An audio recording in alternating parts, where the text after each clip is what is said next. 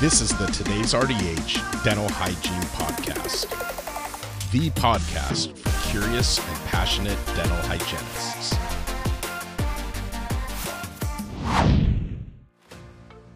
Kara RDH here, and I want to thank Listerine for sponsoring this podcast audio article.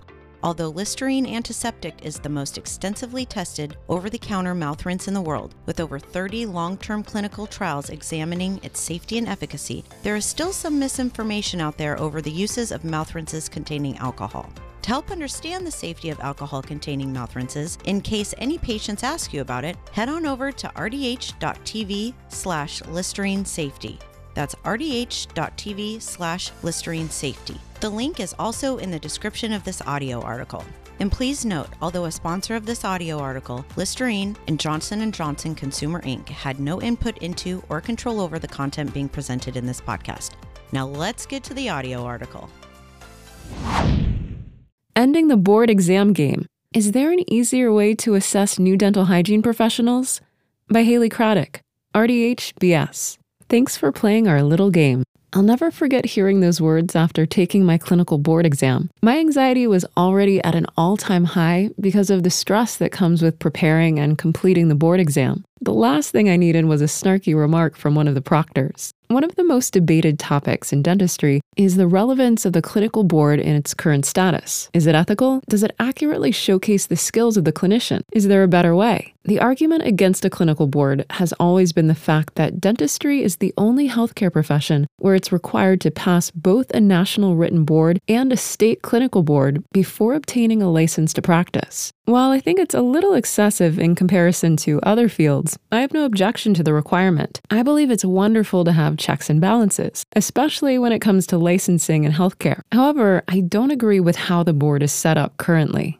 Is it ethical? Regarding whether the board exam is ethical, I think it can go either way. Depending on each clinician being tested, the hygienist is required to select a patient based on their calculus level and periodontal state. Depending on which regional testing agency is used, there are different ways for a non qualifying patient. The hygienist is either dismissed immediately from the exam, is allowed to sit through the exam even though they have no chance at a passing grade, or is allowed to retrieve a backup patient from the waiting area. These guidelines allow for an uneven playing field around the nation. The high cost of the exam also makes it tempting for the hygienist to cut corners and do unethical things that they ordinarily wouldn't even consider. The review board at Texas A&M Health Science Center at Baylor College of Dentistry conducted a survey for hygienists evaluating the unethical practices associated with the clinical board. Hygienists were asked about patient selection, informed consent, follow-up treatment, patient payment, and paperwork processes. While some hygienists had help selecting their patients and some did the paperwork beforehand, both of which goes against the rules of certain testing agencies, my biggest focus was the unethical practices against the patient.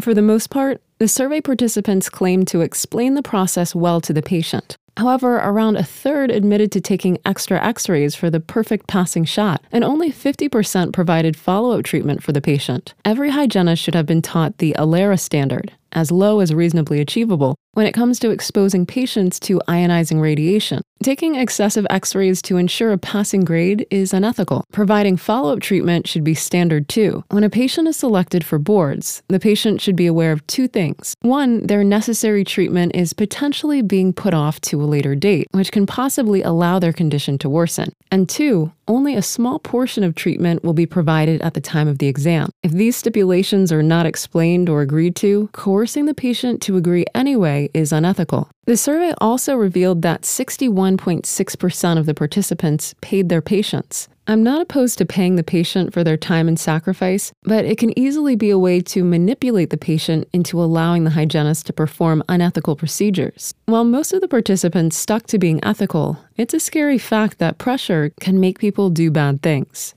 Showcasing a clinician's skills? A lot of factors go into passing the board exam. Did the patient show up for the exam? Did the patient have enough calculus to qualify? Did the patient cooperate during treatment? Did the clinician get enough rest the night before?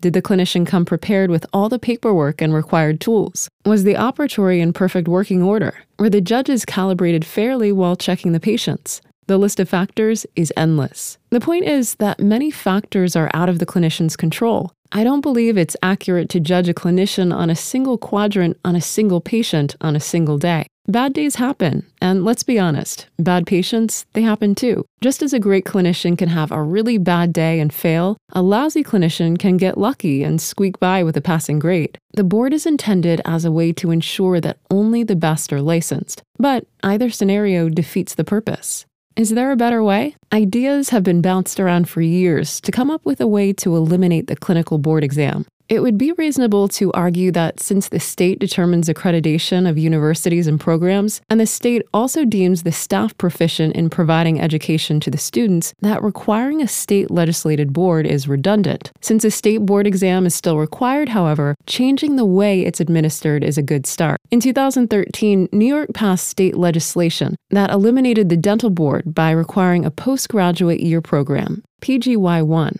Under this regulation, newly graduated dental students practice under an experienced dentist before being allowed to own their own practice. In 2009, Minnesota allowed dental students to take a non patient based exam. In 2011, California passed legislation to require a portfolio of seven patients throughout the last year of dental school to be used as a replacement for a board exam. While all these changes have only affected dental students, I think the same line of thought can be transferred to hygiene students as well. While the proctor at my board exam thought it was humorous to refer to the exam as a game, I can now look back and agree with him. The current status of the clinical board is unethical, and it doesn't accurately pass or fail students. There is a better way to license student hygienists. Hopefully, we'll see an end to this game in the near future. Thank you for listening to the audio article. I want to thank Listerine again for sponsoring this episode and for their recognition of the important role hygienists play in the dental office. I encourage you to check out the Clearing Up Mouth Rinse Misinformation page at rdh.tv slash Listerine Safety.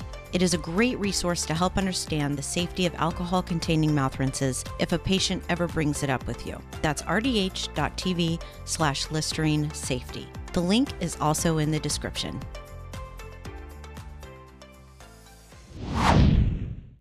Thank you for listening to the Today's RDH Dental Hygiene Podcast. Subscribe on Apple Podcasts, Google Podcasts, Spotify, Stitcher, or wherever you listen to your favorite podcasts.